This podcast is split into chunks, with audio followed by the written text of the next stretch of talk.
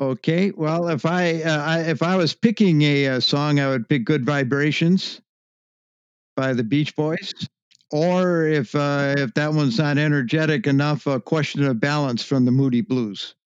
And and I'll send you the MP3 of my song, and I say if you said, "Ah, that one we're going to use that one," I will make a, a decent recording of it, not not the low quality one that that I'm going to send to you.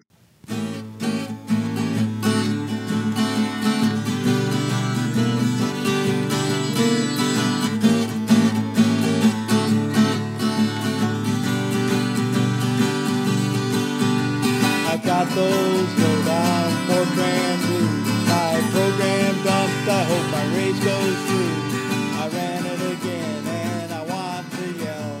The darn thing's failed on JC. How could I not use the Fortran blues? That's a song that our guest today wrote and recorded. His name is Scott Meyer. He spent 30 years at his last job, which is not very common these days. That lifetime was spent at Navistar, a Fortune 500 manufacturer of trucks and diesel engines. Add to that that he spent around half of that time running the security team before moving to asset management. So we had to explore that how you move from security to asset management. How do they work together? Scott, thank you for joining us. Thank you, Alejandro. There is a common denominator in both of these. Uh, one of my particular skill sets is I'm pretty good at starting projects and getting them underway and getting people motivated to work on them. So when I took over in security, uh, it was uh, it was back in the year 2000. Things were not as uh, dramatic as they are now, and we wanted to grow our security capability. So I took over that that group, and uh, we were primarily focused on identity management at that time. But uh, that's what I did. But the common denominator is if you're going to be in security, you kind of have to know what's in the company. You can't focus on individual pieces. You have to have this general knowledge of the whole environment. And that general security knowledge then played over into software asset management because again, if you're going to know what what kind of software you have in the company, you have to understand the whole environment. And at that point in time, I was uh, getting near, well, to have said near, near the end of my career. I mean, people had seen I was there a long time and they said they wanted to grow the software asset management group. So, uh, again, because of my ability to run projects and also uh, the general knowledge of the entire company, it was a good fit. So I love that you mentioned that for both security and software asset management, you needed to run projects because definitely there's quite a bit of effort there. But you also led people. Tell me more about leading people and bringing people together to achieve the objectives because in security particularly there's a lot of resistance to do security things because they are perceived as inconvenient. And some of that could also be said about a properly run SAM project. Uh, yes, in both cases, you are serving the role of a of I hate to use the word policeman, but in some sense you are. Um, people, uh, you are an inconvenience to people because you're asking them to to build some structure and some organization. One of the things we did is uh, we put in uh, a two factor in security, and uh, it, it, if you've been involved ever with putting in two factor for 10,000 people, it's an adventure. And we put in RSA's two factor, and then we decided to change over to Microsoft's MFA, and we had to do it again. And coordinating the implementation of two factor with that many uh, users, it, it was an interesting exercise. Yeah, for sure. I don't, I don't envy your position because I was involved in those projects a few years ago, and those are painful and, and difficult. So, from security to software asset management, what what what kind of value do you believe that security and software asset management have as disciplines in a modern organization? How do they work together if they work together? Well, certainly uh, there there is a they, they actually work together more than people might think. And the big issue is is uh, versions, software versions. Uh, it's very difficult to know what versions of software you have. Yet we know that old versions of software, except in the case of the SolarWinds crisis that's currently underway, but in the case of old versions of software, uh, they have more vulnerabilities than the than the new ones because in theory the vendors are patching and uh, correcting vul- vulnerabilities. So it's all about version control. And software asset management, that's what you do is you track the software you have and the versions you have so you make that information available to the security people. So there's a lot of uh, uh, of overlap there. And do you think that overlap is conducive of great or better outcomes? Because we've seen in many organizations how security professionals have their own tools to do diagnostics and inventory and understanding what's out there, as you said at the beginning. But software asset management teams also have the same tools and they overlap. Do they talk to each other? The tools don't really talk to each other, but I would suggest that my experience was that the tools that we had uh, at Navistar with the uh, uh, Flexera were much better in detecting software on the equipment than the tools that came with the security products. Uh, the agent, the, the Flexera agent, was optimized to do a good job at that. And certainly, when we looked at the competi- competing products to Flexera, that was also a strength of several of them. So I, I, I, my claim is that I believe the software asset management system has better information than the security systems in terms of what's running on the computer. And I would say that many security professionals will agree with that because one of the challenges of security focused products uh, or platforms to discover uh, potential security uh, concerns is that understanding the inventory means that you have to understand the catalogs of different vendors that are out there so we can match what's what. And because you have multiple different systems and architectures, what one system gives you can differ from another system and it ends up in the exact same software. So you end up having a, a hard time prioritizing what to patch and what to remediate first. Yes, that's true. You know what what's important and what's not is a very very difficult uh, item, and of course there's thousands of titles, and when you look at the versions, there's tens of thousands of titles with versions, and and it is difficult to prioritize. So how do you do that? How, what is your advice to people on how to prioritize the upgrades, the updates, the patch process cycles? Um, boy, that's a good question, and I, I think.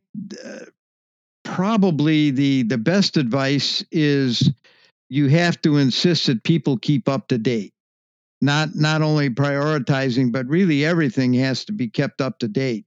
And the problems you run into with uh, applications is people build in integrations with excel and that sort of thing and those don't necessarily come forward. So there's a lot of uh, animosity if you will between the applications people and and the necessity to do patching and updating. And it's it's an ongoing battle but uh, certainly one way to prioritize is you have to pay attention to what's going on in the world.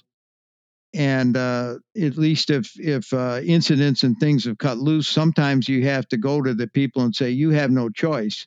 There's a vulnerability you have to update so I think number one is paying attention to where are the vulnerabilities is step number one. And the other one is uh, how widespread is a piece of software. If you maybe have a piece of software on one server, uh, you may maybe that's not as important as something that's on many servers. But those are decisions that you need to do as a software asset management practitioner with security professionals, right? Because you're making decisions based on on exposure to risk. Right. You have to work with the security professionals and the software asset management people, but also the people who own the applications. Because when you get down to it, what's running on these computers is applications that are being used to run the business. So really, all three of those groups have to work together. Uh, no, no single group can do it by themselves. And do you have application owners that uh, ask you to accelerate and keep them up to date more often because they need the certain capabilities that are just released in the latest version? How do you how do you put that in the balance with with those that maybe you need to do slower because of the complexities of updating applications every week? Uh, unfortunately, that that is the challenge.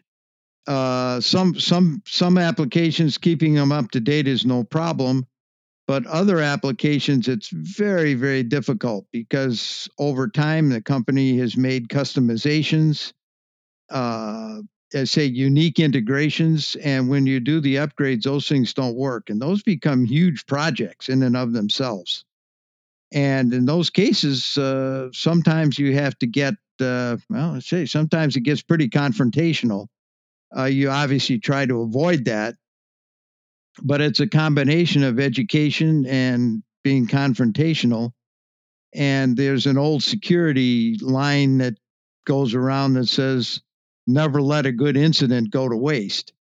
And of course, what that means if something happens, use that to make your point. Say, guys, this is what happens if you don't pay attention.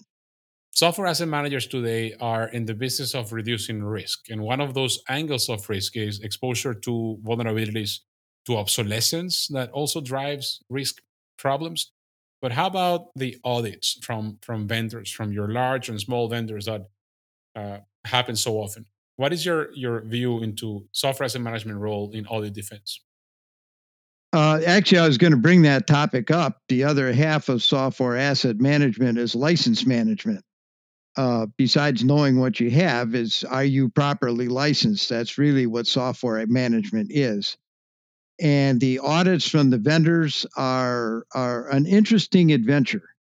Uh, like every other company, when I was at Navistar, we were subject to some audits, and it was an interesting scenario some of the vendors, particularly the smaller ones, when they run their audits, they really want to partner up and they're not necessarily trying to set up a hostile audit. In many cases, they just want to work with you and true up what you have. They're not in there to levy big fines or anything, but they're really there just to uh, to true up. And I found some of the vendors actually quite cooperative. Uh, you know, we would find something, we'd go back and forth a little bit, but uh, in the end, they they they were trying to work with us and not just make this a uh, a confrontational thing. Now, of course, Oracle and IBM, they have a little different approach. That's confrontational. They come in, assume you're guilty, and they're there to levy big fines. But the the smaller vendors, uh, if you work with them, uh, at least a couple vendors, I thought Navistar was better off after we got done with the audit than we were ahead of time. We had better versions of their software. We got some different pricing. We had a number of things that worked out pretty well. And uh, certainly having a tool like Flexera really facilitated those those conversations. Tell me more. Uh, that's yeah, it's it's you know, of course, I don't want to mention specific products or anything. I don't think that would be be appropriate. But yeah, no, no, no. Um, I, I, I think that was uh, the the big thing is uh, in in a couple cases we changed the way we license products, uh, you know, to make it simpler, um, and and and that kind of thing that that made a big difference. And uh, we were able to, in some cases, convince the vendor they had some tools they wanted us to run, and we kind of convinced them, hey, the tools you're running aren't really giving you the right answers. This is what we have, and uh, so that that worked out pretty well. So in some cases, we, we were educating the vendors. Again, these are the small guys, not the Oracles and the IBMs for sure. And the other vendor that I found interesting is Microsoft. Uh, I, it, it, you know, it's hard to say something nice about Microsoft but I felt that Microsoft was also trying to work more cooperatively with us and not make this a hostile situation. Microsoft uh, was putting more and more tools in to track your usage and things accurately to, to make this process easier. So I, I would really like to say something that I felt working with Microsoft was was actually getting better. I gotta say that uh, Microsoft has changed significantly under the leadership of Satya Nadella, right? So they became more friendly with businesses. They became friendly with uh, yesteryear enemies like open source and Linux. It, it's a different world out there for Microsoft. Did, did you see any change when you were running software asset management for Navistar on how Microsoft approached you as a customer, as a partner? Uh, I uh, again, I personally felt not no, they weren't getting any cheaper. You know, let, we'll make that clear. Microsoft is looking to maximize their revenue. We all get that, but I, I felt that they that they recognized that licensing and tracking use of license and tracking use of their software was difficult, and I really believe that they're making some attempt to to simplify that. So that that that's my take. Uh, I you know I don't want to be too nice to Microsoft because in the process they were maximizing their revenues, but they were doing it in what I consider a more friendly fashion and making it easy, easier maybe is a better word for the customers to to track the usage of their of their software. And when you compare that with Oracle, which is the absolute opposite end of that extreme, and I don't mind saying bad things about Oracle here. They are tough to work with, and they are tough by design. So uh, versus Microsoft, I think they're trying to get away from that. What do you think we're doing wrong today in the in the corporations of today? Forget about the consumers, you and me, and on Facebook and and Twitter and sharing passwords and reusing passwords, all of that stuff, which I know you're passionate about because I am too. yes, yes, but, indeed. in the enterprise world, what are we doing wrong in cybersecurity? I if well, we're doing two things that that are I, I hate to use the word wrong, but uh, certainly one thing that we do is we have way too much stuff running. Uh, the you know thousands of applications in the company uh, forget the versions, just the, the just thousands of applications. That can't possibly be necessary. Um, so I, I think companies really need to say we are we're going to minimize what we have now. One of the problems you run into is, of course, some guy in marketing or sales or you know pick a department goes off to a conference somewhere or in these days sits in a Zoom meeting but he goes off and he says, Boy, I really like this or that. I saw it. It's wonderful. We got to have this or we're going to fall behind. So they, you know, pretty hard to argue with the guy. He knows his business, he sees an opportunity. Uh, so they bring something new in. Well, the stuff comes in one at a time. And when you bring them in one at a time, it's pretty hard to argue each one down. But at the end of a period of time, you got thousands of these of these items. And and it just you know you you have to uh we we we just really need to say is we need less stuff. And the other thing that goes on is uh if something is is completed we need to shut it down. And that is more difficult than it sounds because many times turning things off costs money uh, nobody's interested in that. They're not rewarded to do that. You're rewarded in putting something new in, not not turning something old off. But all that old stuff running around, uh, those are just wide open for uh, you know for the security attacks, and they're also places that you're spending money for and not getting any value. So I, I, believe the two things is just the sheer volume of products and old things that are not turned off. And that's not just software; it's hardware as well, right?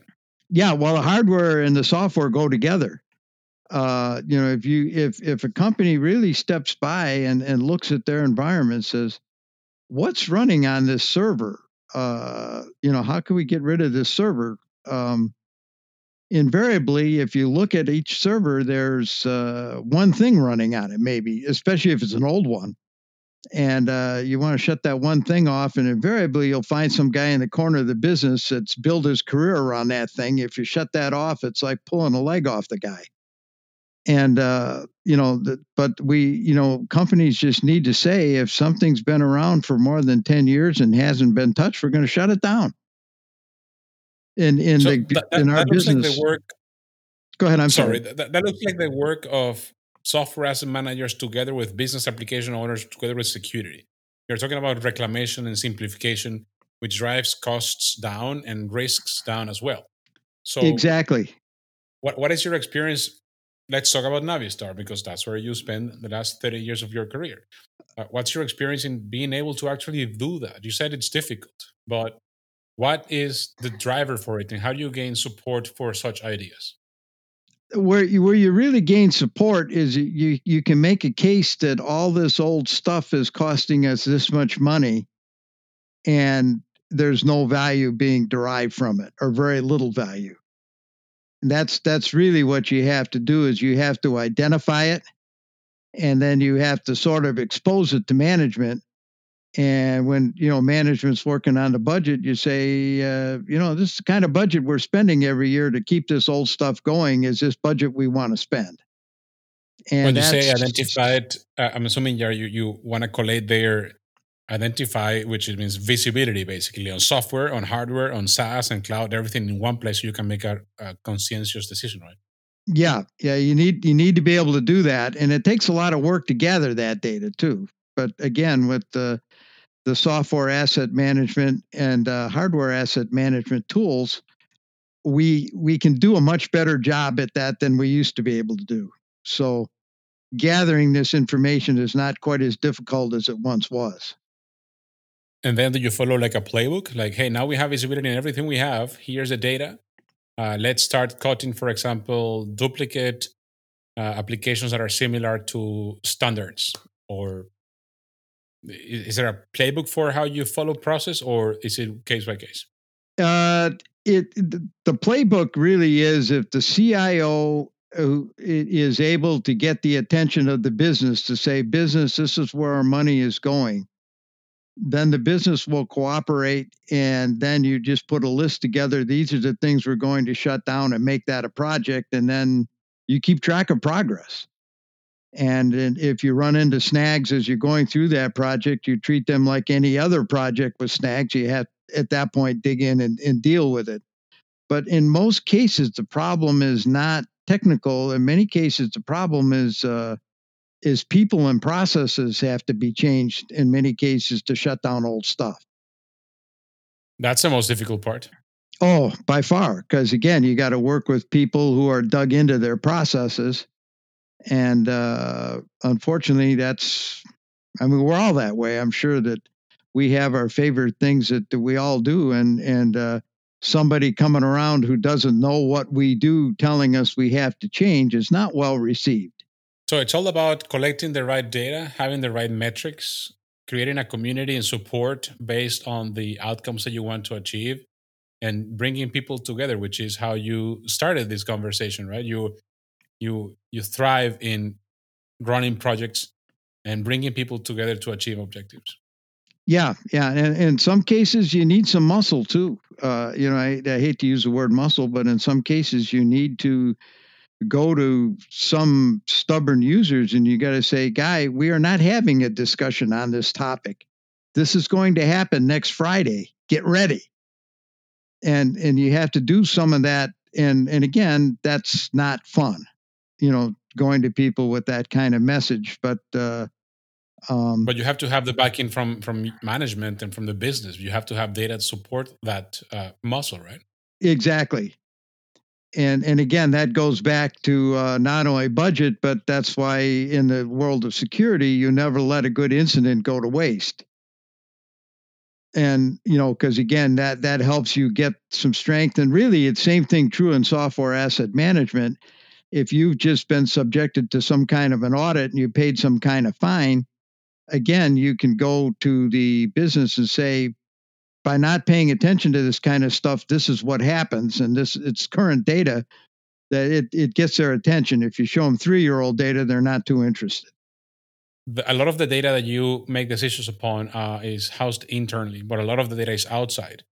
We've talked already about the vulnerability data. That's something that you extrapolate or get from the outside in and match that to your internal data. But there's other things like, for example, life cycle dates uh, of software that reaches obsolescence that is important for you to make decisions. What other data points do you collect from outside of your four walls to help you make decisions with the information that you have inside? I think the other data that's important is just the sheer quantity of of stuff. You know, I call it stuff, but applications running on the machines. I can remember when I would go to management and say, you know, we got 9,000 titles running in this company right now. Does anybody know what they all do? And and you could just see the blank faces on on people how can we possibly be organized with this much stuff? And and so I, I'm going to put a quantity factor in there too if I can. Scott, any parting words of wisdom for those that are looking to have a bright and long and good career like you've had? Uh, you got to love what you're doing and love the people that you're doing it with. And how could you not love working with Scott? I certainly loved interviewing him. Remember, we're coming to the end of the first season of the podcast. And I want to remind you to go and subscribe. This podcast is possible thanks to the sponsorship by Flexera. Flexera helped Scott in his career at Navistar as it has helped many, many people around the world that you have heard some of them in this podcast. Go to flexera.com for more information. This is Alejandro Lavie, your host of Rockin' IT.